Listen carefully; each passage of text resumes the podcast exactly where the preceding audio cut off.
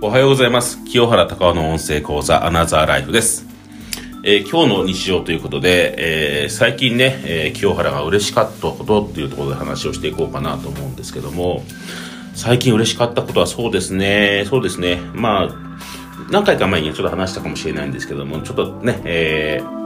いろいろ大変な人間関係とか仕事大変で、仕事もね、いろいろね、頭ごちゃごちゃで、ごちゃごちゃになってて大変でしたよみたいな話したんですけども、えーそれがやっぱり一番今、嬉しかったなと思うので、それがね、ほんとごちゃごちゃの時期もあったんだけども、これが本当にシンプルになって、えー本当に必要な人間関係だけ残りましたし、あとは本当に自分がやりたい仕事だけ残ったんですね。でもやりたい仕事って結構ありますよ。でもその中でも、えー本当に、えー自分がやるべきこと仕事だけ残ったんで、まあこれだけ仕事があるってことはありがたいんですけども、本当にそれが絞られたってもすごく、ね、嬉しかったかなと思います。で、えーそれができるようになったきっかけがあってですね、それっていうのはですね、まず、断捨離ですね。断捨離きっかけ。うん、その、ある、その、僕の知り合いで、そういう整理の先生がいて、ちょっと清原さんの思考を整理しましょうって言われて、まあ今こういう状況なんですったら、じゃあ思考を整理しましょうって言って、いろいろ話していく中で、清原さんちょっともしかしたら、えー、いろいろ溜め込んでませんって話出たんですよ。溜め込んでませんまあそういう服とかね、そういうの。まあそうなんですよ。今ちょっと最近ね、あの、バタバタでできてないんですけど、って言ったら、じゃあそれ、まずそっち先やりましょうと。えーまずそう、自分の本当にいらなくなった洋服とか、そういうものを整理して、もう断捨断捨離しておきましょう。あとは、もう机とかそういう周りもですね、本当になるべく物を置かない。シンプルにしていきましょう。そしたら、今はね、本当頭の中ごちゃごちゃかもしれないんですけども、必ずね、頭の中が整理できるようになるので、ね、えーやってみましょうって言われて、で、その断捨離をやるようになったんですよね。そしてから急激にすっくりするするようになってったんですよね。でこれ面白いなと思います。なので皆さんにもちょっとやってみたいな、やってほしいなと思うのは、まあ、いまあ、いろいろね、人間関係でごちゃごちゃとかね、会社の中でごちゃごちゃあるかもしれないけども、えーそれ以外でもごちゃごちゃある、もしね、頭の中整理できない場合には、ぜひね、この断捨離やってみてください。断捨離。ね、おすすめです。そうすると頭の中整理できて、まあ、物々も整理できます。すごい綺麗になりますし、頭の中も整理できてよかったっていう経験があったので、ぜひね、やってみてほしいなと思います。で、えー今日のテーマはですね、えー散歩をよしの精神の話をしていきます。この散歩よしの、散歩よしっていうのは知ってる方いる、まあね、いると思うんですけど、まあいる人はいると思うんですけど、散歩よしの精神っていうのは、えーまあ、近江商人ですよね。滋賀県の近江、近江があるんですけど、近江商人ですね。滋賀県に近江っていうところがあって、そこのね、近江商人って昔の人たちですよね。その人たちがね、昔の商売でや言ってたことで散歩よしというか、というか言うと、ね、まず買い手よし。ね。で、えー売り手よし。で、世間よしってやつですね。で、みんながいいよってこと。売り手、あ、そう、まあ、買い手よし、お客さんがいいよね喜んで、売り手よし、商売人が喜んで、それで世間がいい、みんな喜ぶと。この三歩よしの精神ってすごく大切にしてたんですね。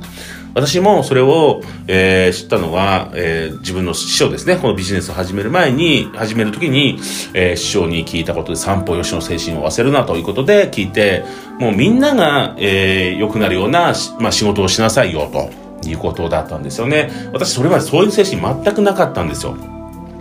でこういうことを勉強させてもらって、そういうことことを心がけるようになってきました。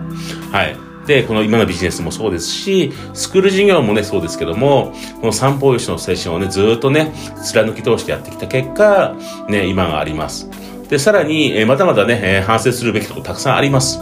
でも、それは、自分の中でその反省するべき要因っていうのは、もう三方よしの精神もやってきたんですけど、まだまだ足りてないっていうのも自分で分かったんですよね。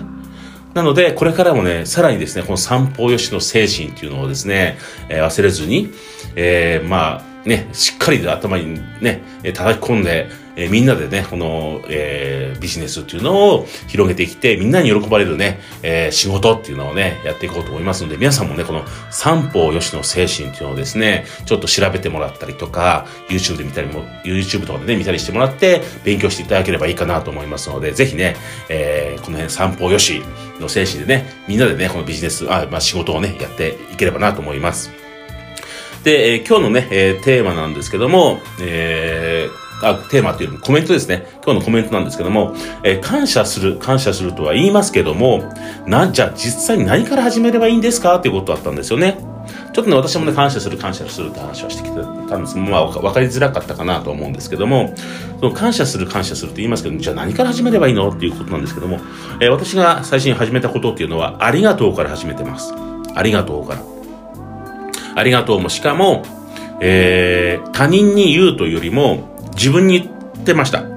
あ自分でただ単に、他人っていうも自分でただに言葉で挟んでただけですね。ずっと、このように、ありがとう、ありがとう、ありがとう、ありがとう、ありがとう、ありがとうって言って、別に最初、まあ自分でやったことは、自分に感情も入れなくていいから、とにかくありがとうっていう言葉を発しなさい。ありがとう、ありがとう、ありがとう、ありがとうって。私が11年前始めた頃は、東京から、えー、茨城県、もう茨城に今住んでるんですけども、茨城県から東京まで仕入れに行ったんですね、車で。その時そのね、往復の時間っていうのは、まあ4時間から5時間ありますけども、その時間っていうのは、ね、えー、車の中で一人ぼっちなわけですから、何でもできるわけですね。なので、すぐ私はずっとね、往復、ありがとう言ってました。ありがとう、ありがとう、ありがとう、ありがとう、ありがとう、ありがとう、ありがとう、ありがとう、ありがとう、ずっと言ってました。ちょっとおかしいかもしれないんですけども、でも、それがずっと言い続けていって、そうなってくると面白く、それが習慣になってて、当たり前になってって、えー、例えばね、えー、自分の妻とか子供たちもありがとうってどんどんありがとうね、ありがとうってすごく言えるようになりましたし、ただお店とかコンビニ行ってもお釣りもらう時とかね、なんか、ありがとうございましたとかね、言えるようになったし、よく、だからどんどんどんどんありがとうって言えることになったんですよね。はい。で、すごく前向きになってきました。そうするとなんか面白いように気持ちがいいんですよね、すごく。気持ちがいい。で、ありがとう、ありがとうを言っていくことによって、えー、周りが、自分自身も気持ちよくなるんで、周りも気持ちよくなっていくんですよね。それが伝染していくんですよね。それが非常に私もね、感じた部分があるので、あなたがありがとうを言うことによって、自分も気持ちよくなって、本当にいい気分になってって、で、周りの方、周りの人たちもいい気分になってって、その、いい輪がね、広がっていければね、もう最高じゃないですか。ね、なので、まずじゃあその感謝する、感謝するって何言いますけどね、何から始めればいいですかって言ったら、このありがとうから始めてください。ありありがとうとかね、ありがとうございますからね、始めていってみてください。ね、早速実践していきましょう。ではね、え今日は以上になります。今日もね、一日元気にお過ごしください。清原隆夫でした。